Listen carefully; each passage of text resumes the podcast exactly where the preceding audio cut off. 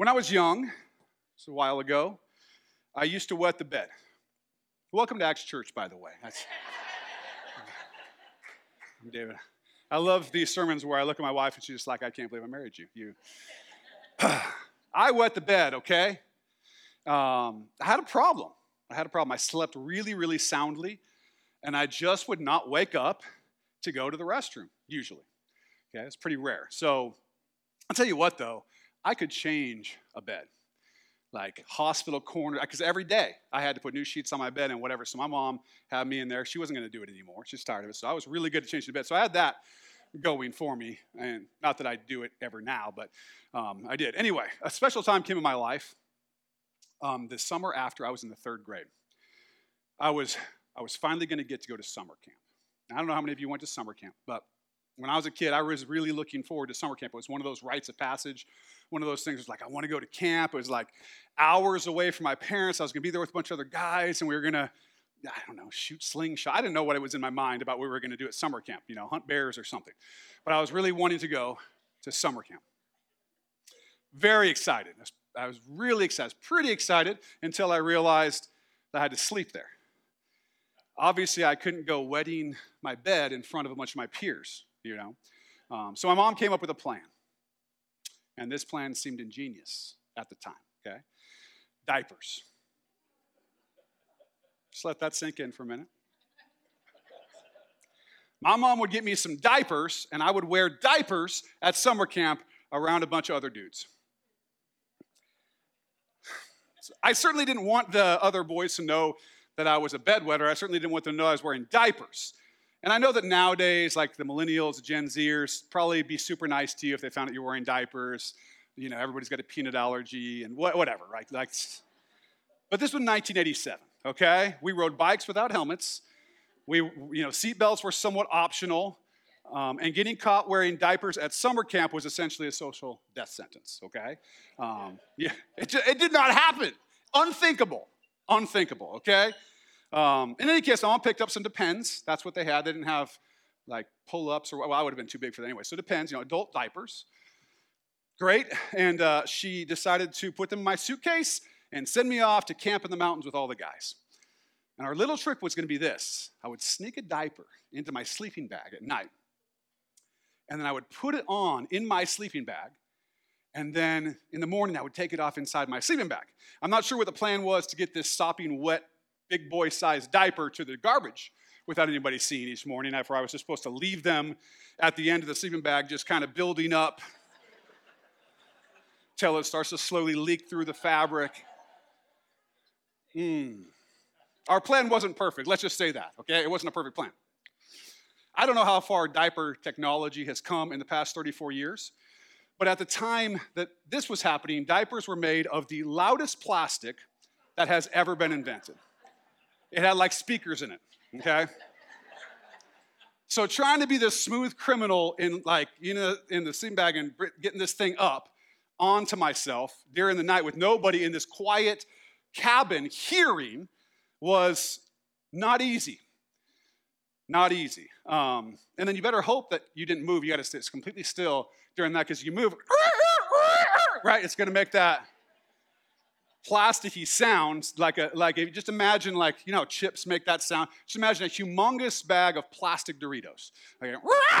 And you're opening it up. That's what it sounds if you breathed let alone moved. Okay so you're sitting there hoping nobody knows what's going on. Even with all the drama the week actually went okay for a while. Um, i went with the plan of leaving the wet diapers at the end of the sleeping bag.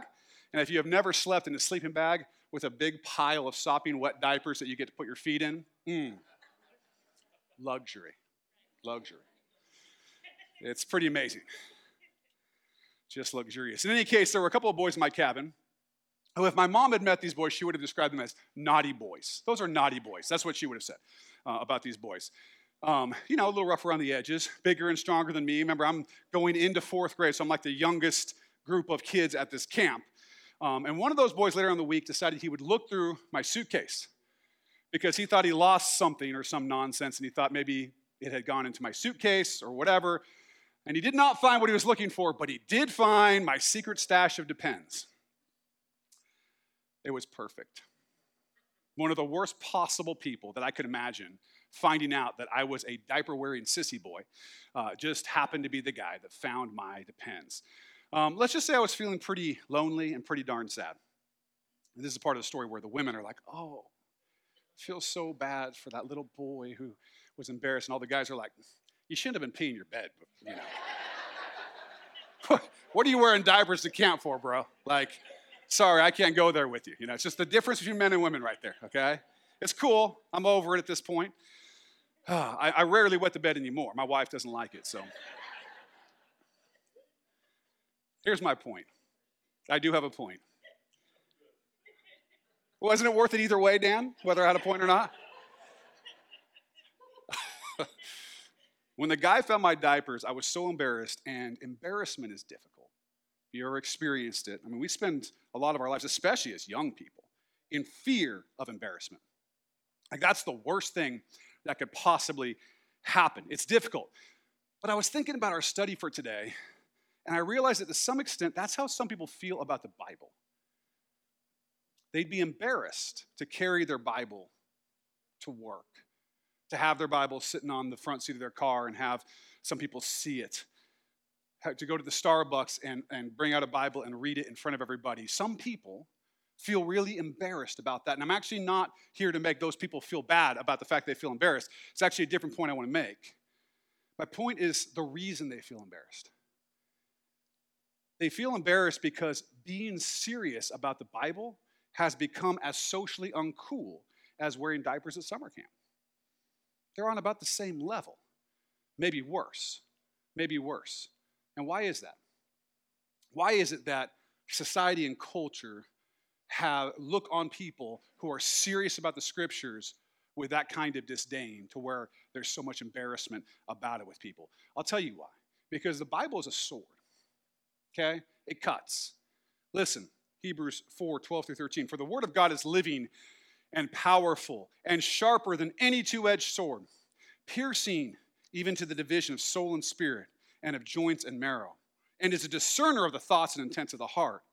And there is no creature hidden from his sight, but all things are naked and open to the eyes of him to whom we must give account. The Bible is truth.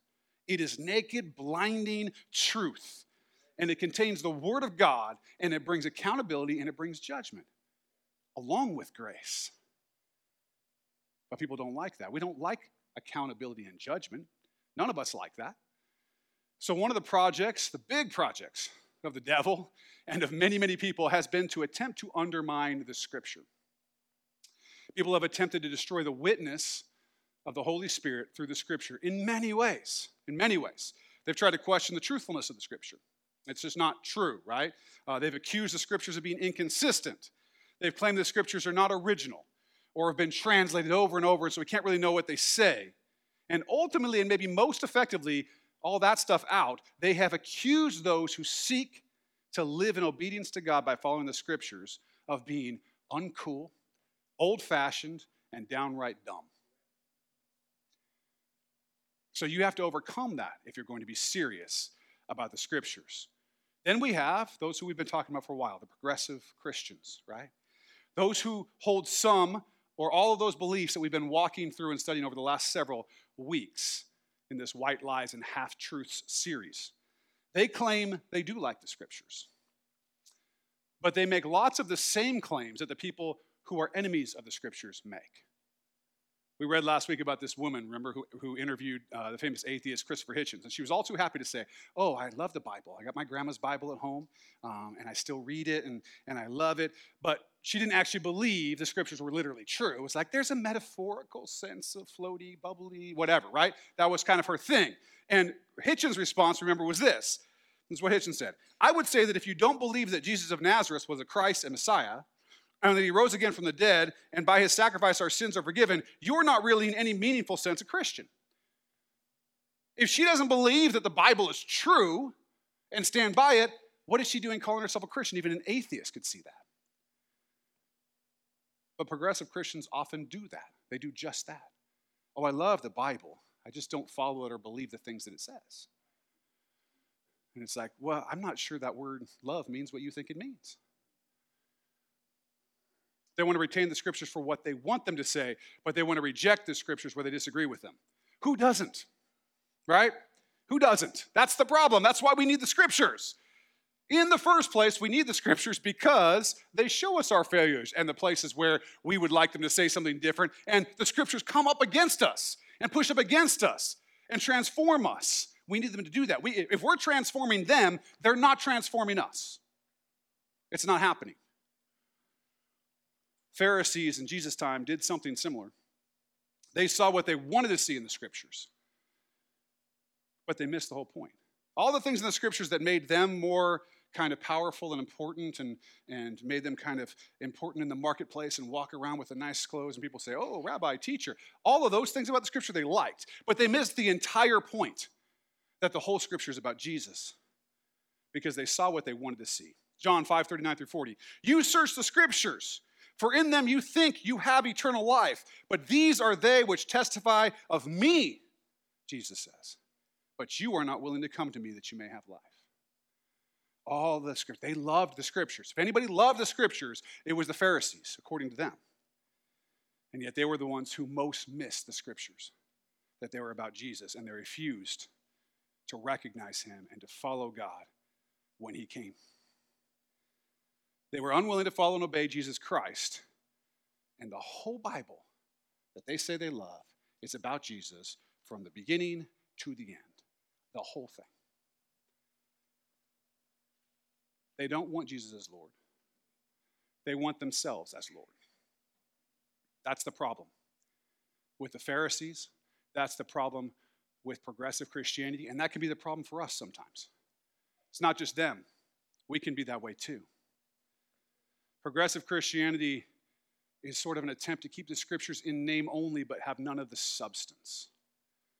Now, it's easy and popular to be a progressive Christian because you can call yourself a Christian and still get along with the world completely. Pretty easy way to go. And I want to talk about a couple of words that progressive Christians associate with people like you and me, and that they want to stay as far away from as they can possibly stay.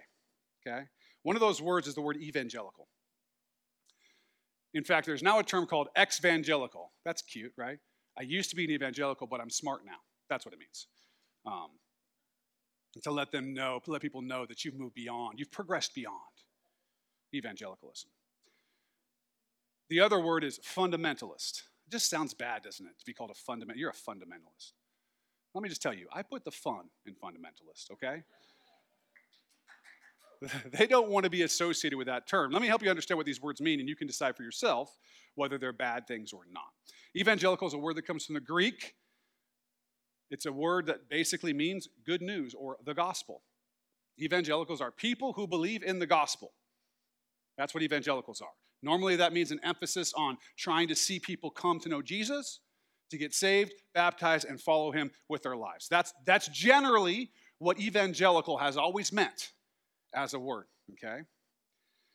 There are lots of people who have now started to use that word to describe all kinds of groups uh, of people, or even, or even they use it in a political sense, evangelicals as some sort of a voting block or something like that. Uh, but that's not what the word evangelical means or should mean. According to its normal meaning, every serious Christ follower should be an evangelical, which is to say, believe in the gospel and proclaiming the gospel. Everyone who follows the Great Commission, that verse that's out there on the wall, is an evangelical. Listen, Matthew 28, 18 through 20. By the way, if you want, if you don't have a Bible, they're in those, you can see them in the seats in front of you. If you don't have one at home, uh, or yours is broken, or you know, whatever, feel free to take one of those home with you. And uh, if you haven't been reading it, it might be that it's broken. That might be the problem. And so just get a new one. Um, and then you can start reading it. But you feel free to take one of those home with you as our gift. Matthew 28, 18 through 20. And Jesus came and spoke to them, saying, All authority has been given to me in heaven and on earth. Go therefore and make disciples of all the nations, baptizing them in the name of the Father and of the Son and of the Holy Spirit, teaching them to observe all things that I have commanded you. And lo, I am with you always, even to the end of the age. Amen. That's evangelical right? Make disciples, baptize them, teach them to obey Christ. That's, that's evangelical. If you think the Great Commission applies to you, you are an evangelical. Ooh. The rest of the meanings applied to that term by the world should not change the real meaning of the word. evangelical has nothing to do with politics or style of worship.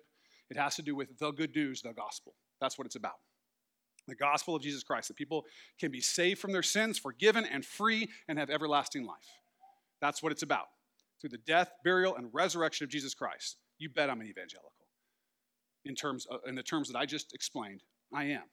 And all of us should be. Now, fundamentalism, a little different, it's defined by Merriam Webster Online as a movement in 20th century Protestantism emphasizing the literally interpreted Bible as fundamental to Christian life and teaching. B, it says the beliefs of this movement, and C, it says adherence to such beliefs. At its most basic, fundamentalism is belief in the fundamentals, right? In the fundamentals. If you, if you uh, believe that things are what they say they are, right? If you believe in the fundamentals, for instance, let's just say you have a cookbook, okay? You're doing a recipe, and in the cookbook it says two cups of sugar. You need to put in two cups of sugar. Now, if you believe what, what the cookbook means is you need to put in two cups of sugar, you're a fundamentalist. Now, if you believe that two cups of sugar is actually, that the recipe is actually some sort of a metaphor for the failings of modern corporate systems and whatever, then you're not a fundamentalist. Then you're bringing crazy different interpretations to things and you don't believe in the fundamentals. But most people are fundamentalists. Whether they understand that or not, most people believe that there are fundamentals, standards for what they believe. Fundamentalists believe in fundamentals. They believe that there are actually standards, objective and important standards. That the river's got banks, the water doesn't just flow wherever it wants to flow. Okay? Some people want to get rid of that kind of thing because they want to say, who, who's really right who, who can really say who's right? There's so many people that believe so many different things. My answer is yes, there are so many people who believe so many different things. And some of them are right, and some of them are wrong. That's what a fundamentalist believes. They believe in the scriptures, they believe in what they say. That is to say, that fundamentalists interpret the Bible literally. We interpret the Bible literally. Now, Lord willing, in just a minute, I'm going to explain what I mean by literally. But if fundamentalist is, is taking the Bible and what it says seriously, then I guess I'm a fundamentalist. Okay? But I'm not so much really an evangelical or a fundamentalist, I'm a Christ follower. The other things are just labels that people put on things. As a Christ follower, I believe that the Bible is true. Everything in it is true. Words that we use, like evangelical or fundamentalist or whatever, that we use to label people, tend to harm people.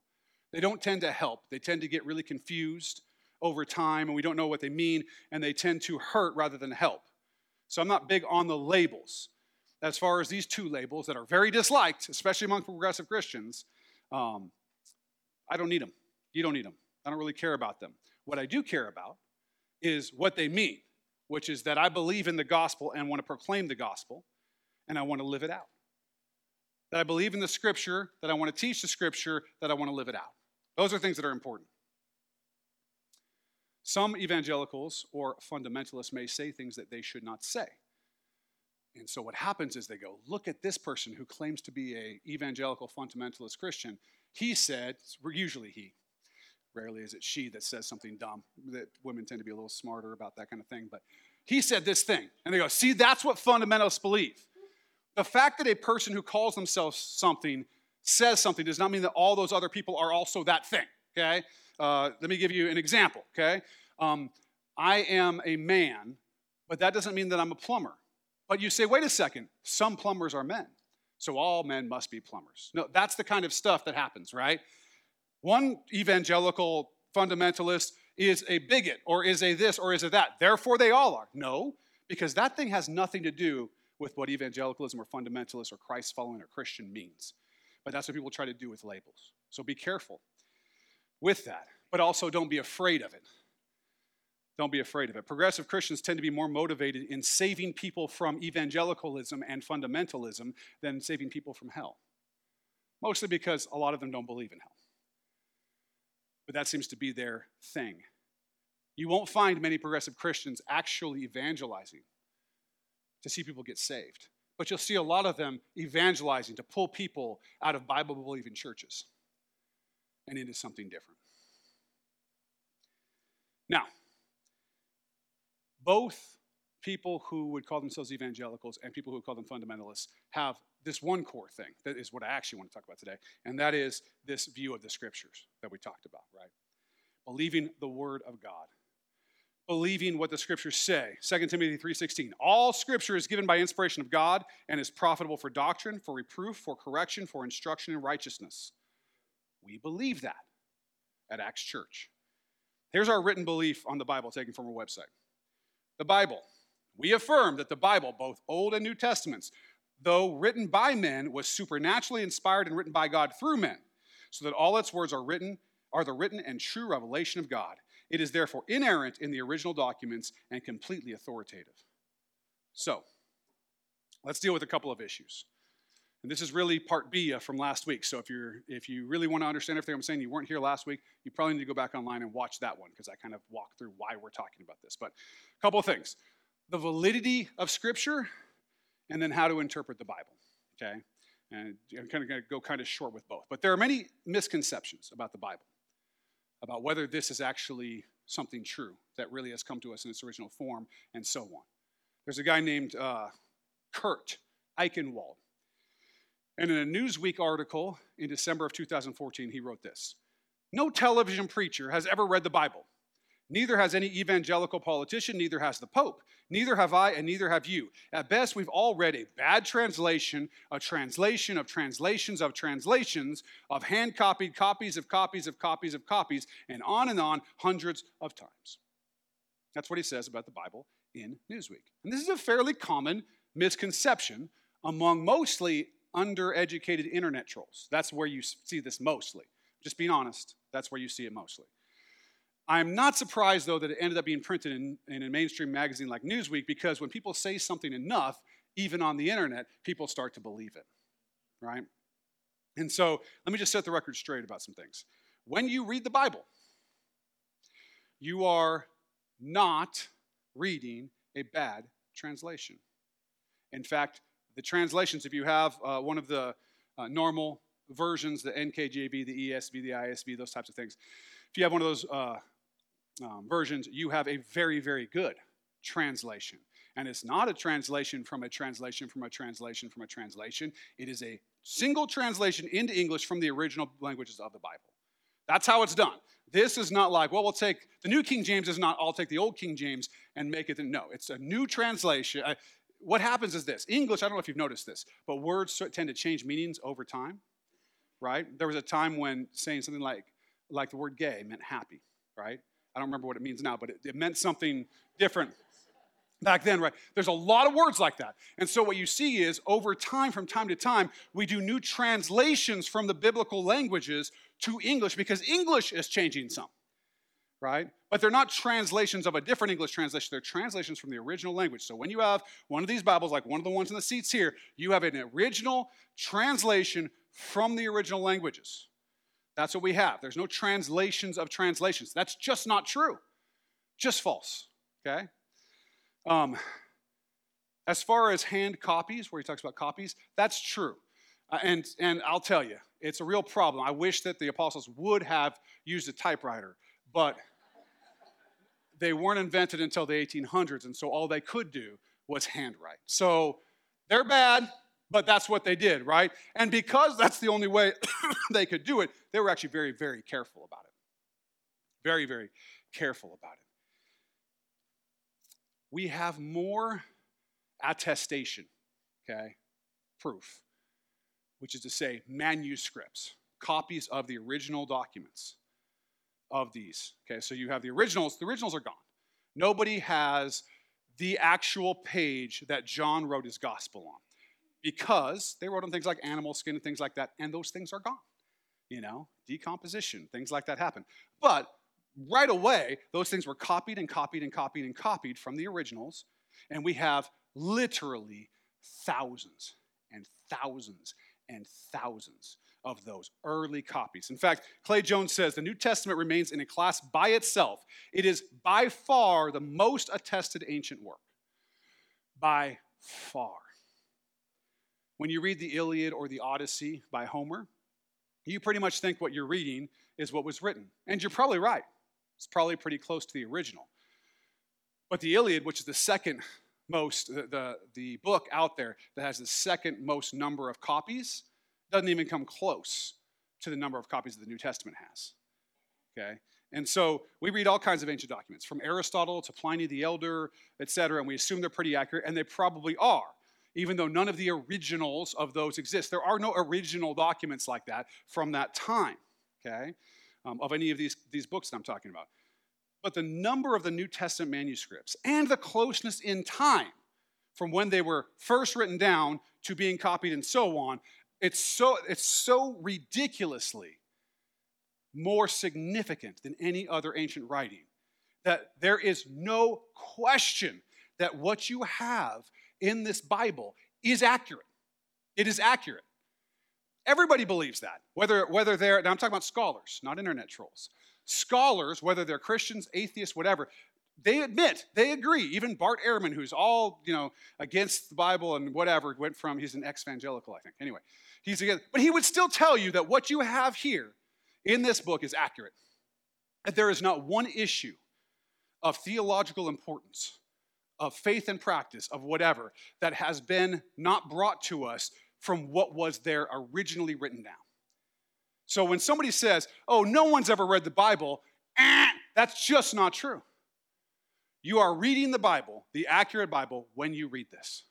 Now, you're reading it in English. Obviously, it's a, it's a translation from the original languages to English but you are reading the Bible accurately. It's just not true. Don't listen to people who say things like that, or if they do, show them the 800 PhDs that are biblical studies uh, professors who will say that's ridiculous.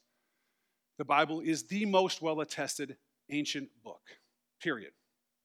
We also have a wealth of historical and archaeological evidence that validates and verifies the scripture. Okay? Bottom line, scholars of the Bible, whether they believe in God or not, whether they're, you know, politically this way or that, whether they're, you know, whatever, wh- from whatever uh, side they come from, they all say the same thing about the accuracy of what we have in the Bible. Now, you'll also hear that the books in the Bible were written long, hundreds of years after these events happened. Again, not true. Every book in the New Testament was written in the first century. If you're wondering, that's the century when the events happened. All of those books are written in the first century.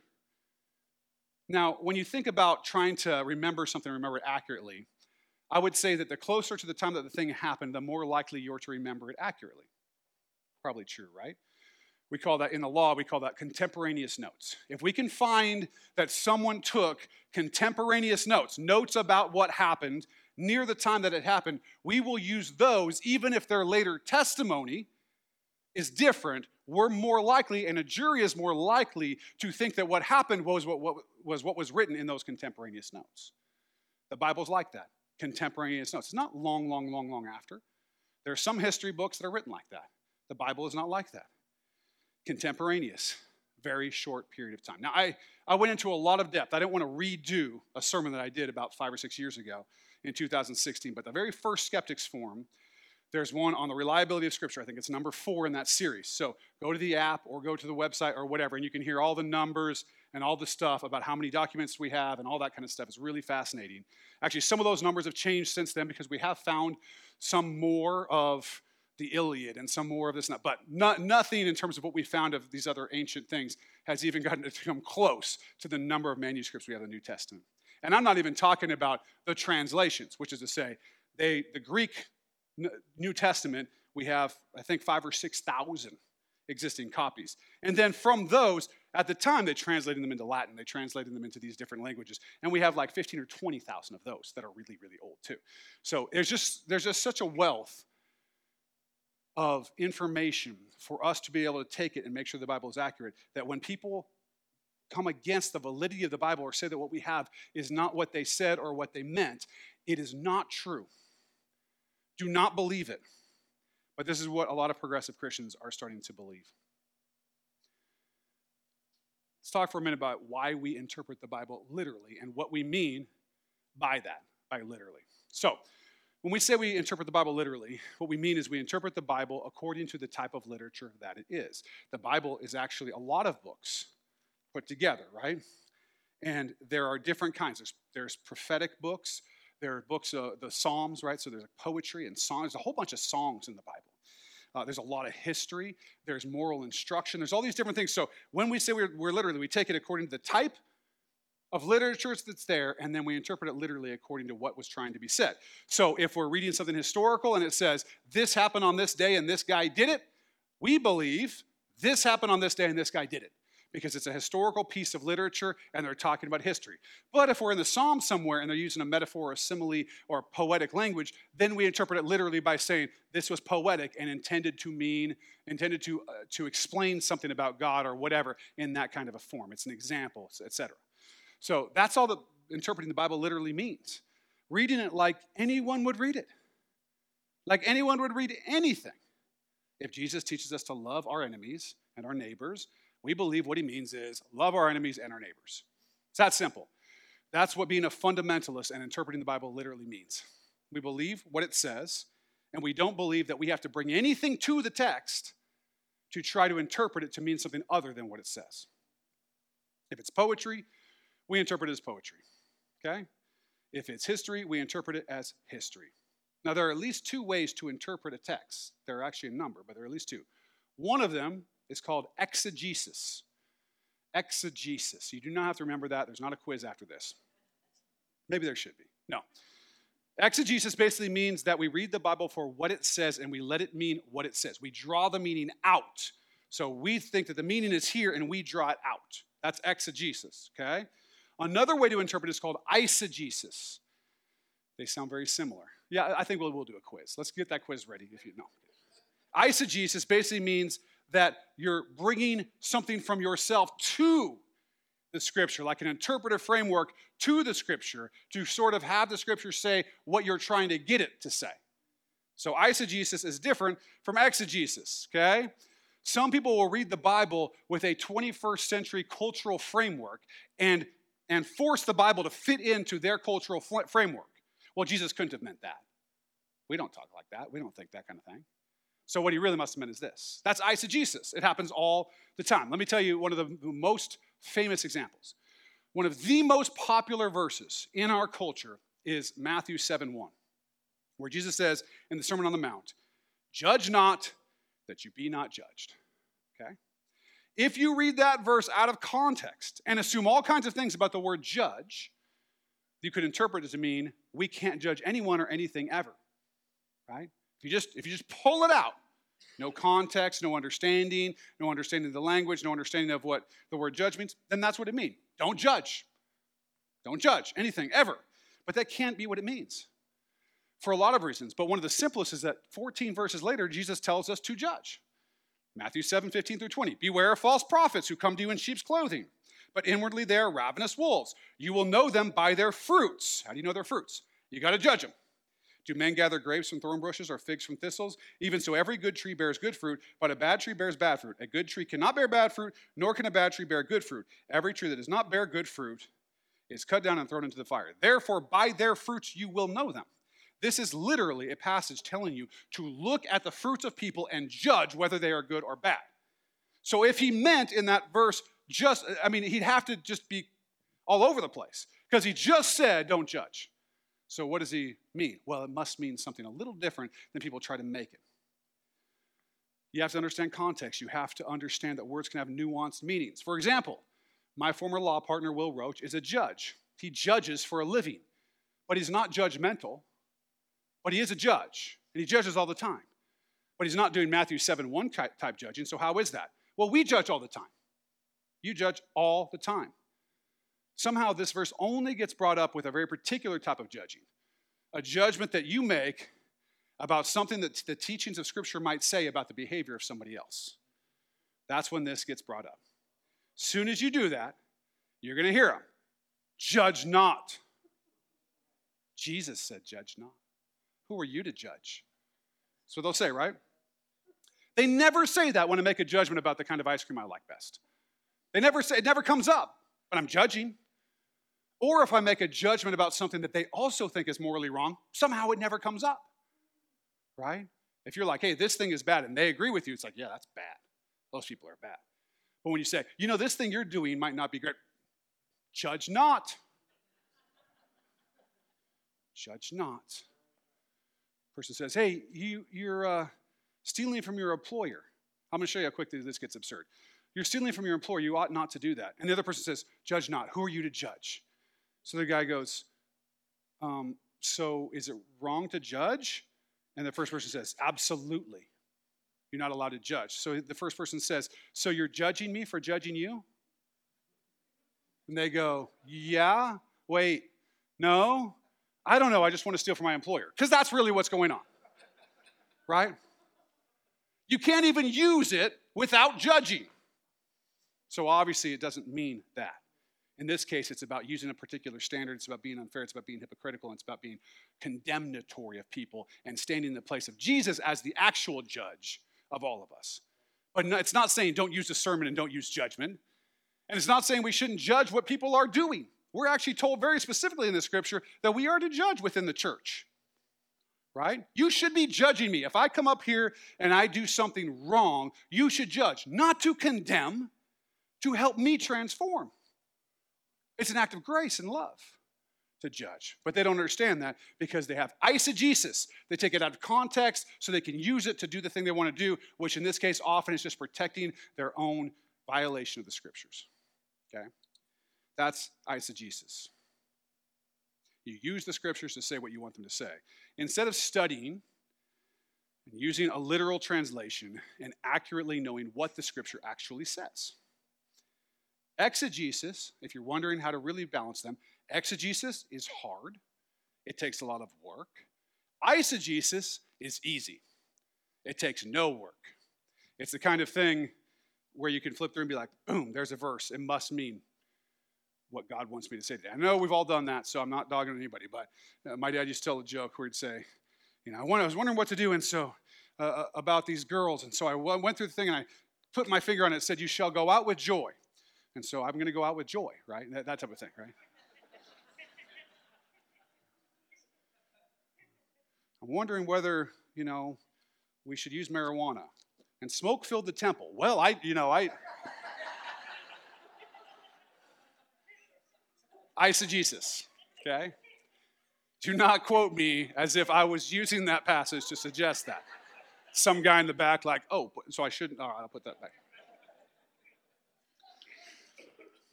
We do the hard work, okay, of studying the scriptures literally using exegesis to determine what the Bible says, whether we like it or not.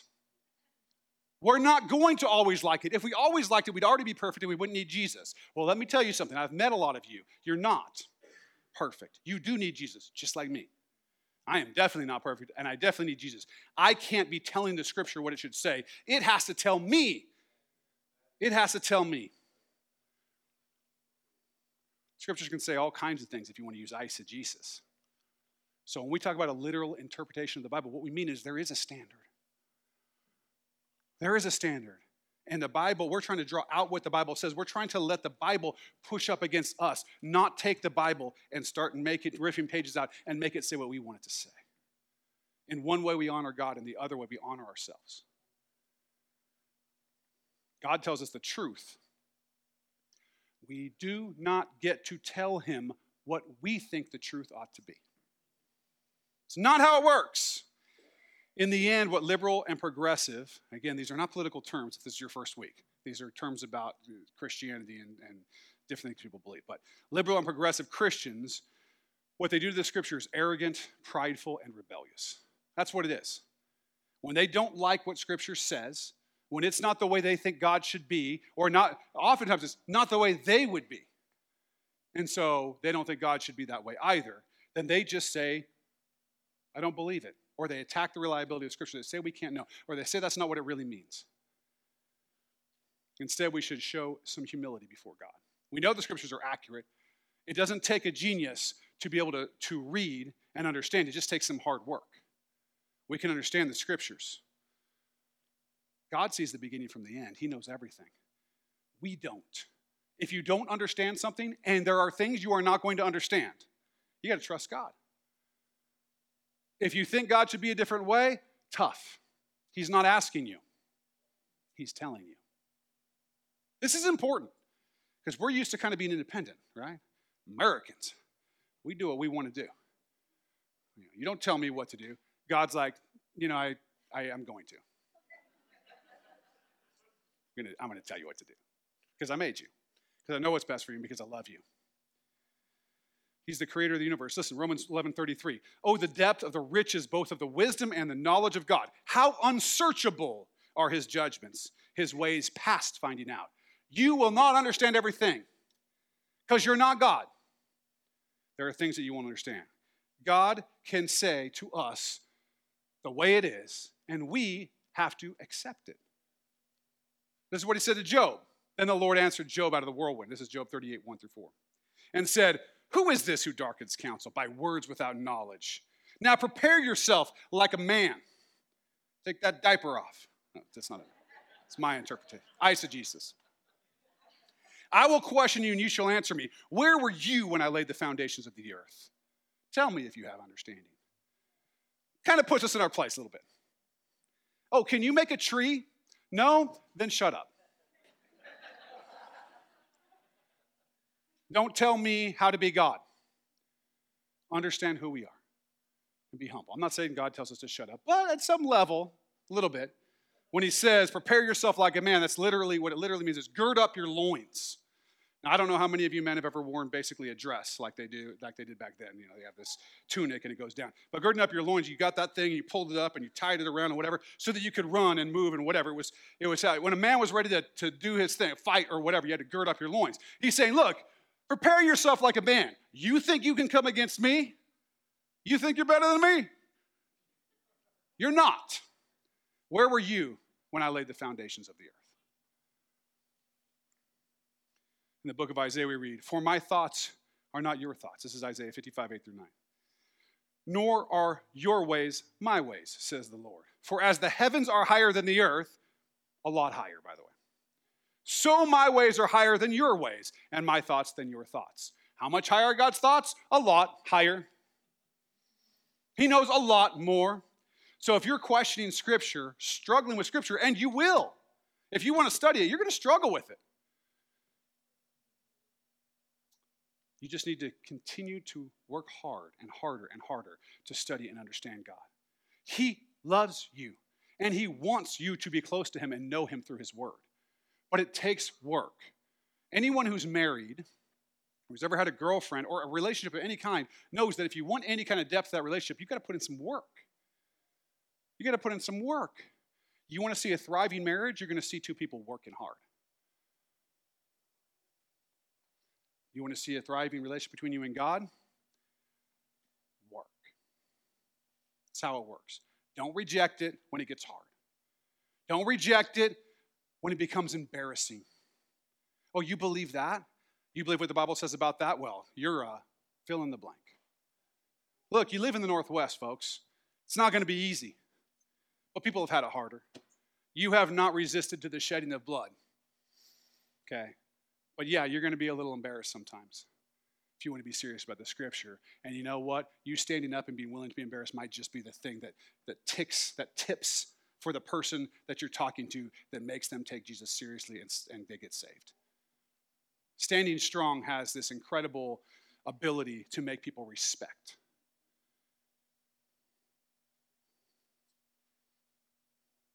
reading the Bible can be a joy. You know, I had a, I had a little uh, phase there where I just was not getting into the Word other than to, to preach and to prepare for that for a little while. And I wasn't doing that morning thing where I get up and do it. And I was like, no, I've got to get back to it. And I got back to it. Man, I am once again just loving it. It's that morning time with the Lord, just spending time in the scriptures. I know it's hard. I know that it's, like I said, I've had those times where I've fallen off of it. If you have, get on it few chapters a day, man, it's amazing what it can do. It's amazing how the love of the scripture comes back to you. Have some humility before God. Please don't assume you need to correct him. He's doing okay. It might be socially embarrassing to be serious about the Bible, and that's certainly the way progressive Christians feel. I think that's part of why they reject it. But in the scriptures, we read of life and life more abundantly, and we read of it nowhere else. That's where it is. We have a Savior Jesus has paid the price for your sins. If you don't know him today, he's paid the price for your sins. You don't have to be under judgment. If you don't know him, if you're not a follower of him, you are under judgment, but you don't have to be. You don't have to walk out of here today under judgment. Romans 10 9, that if you confess with your mouth the Lord Jesus and believe in your heart that God has raised him from the dead, you will be saved. Confess Jesus is Lord of your life and believe that he is alive, that God raised him from the dead, and you will be saved. He will forgive you. The blood of Jesus will cover your sin, and you will be perfect before him. Where do we know? Why do we know that? It's in the scriptures. What if these aren't accurate? What if these are invalid? What if it's not really? What if it's just an interpretation of interpretation of interpretation? What if it's copies of copies? What if we don't know? What if whatever? Then you are in big trouble. Because the way we know what Jesus has taught us and what his apostles have taught us through the Holy Spirit is in the scriptures. We reject this book, there's no hope for you. Because I can tell you the one thing that I know without any Bible human beings are under judgment. A holy God could not possibly spend any time or have any relationship with human beings. We're broken. So the only way you can have that relationship is if we're made pure and clean and holy. And the only way that, that could happen is what he did that we read about here that he sent his son Jesus Christ to die for your sins. And that he rose him from the dead, defeating sin and death and hell, and that you can be free in him. And if the scriptures aren't true, then I hate to tell you, but that ain't true. And if that ain't true, we are sad folks. If that ain't true, eat, drink, and be merry, for tomorrow you die under judgment. But it is true because the scriptures are true. If the progressive Christians who want to twist scripture succeed, they will succeed in taking away everything of meaning about who Jesus Christ is. Well, they won't succeed because they've come and gone many times of different stripes and with different names. And somehow the scriptures remain. They remain. And faithful people like you have continued to stand on them, even against the culture and the difficulty. And they will continue to remain until Jesus comes back to get us and come quickly, Lord Jesus.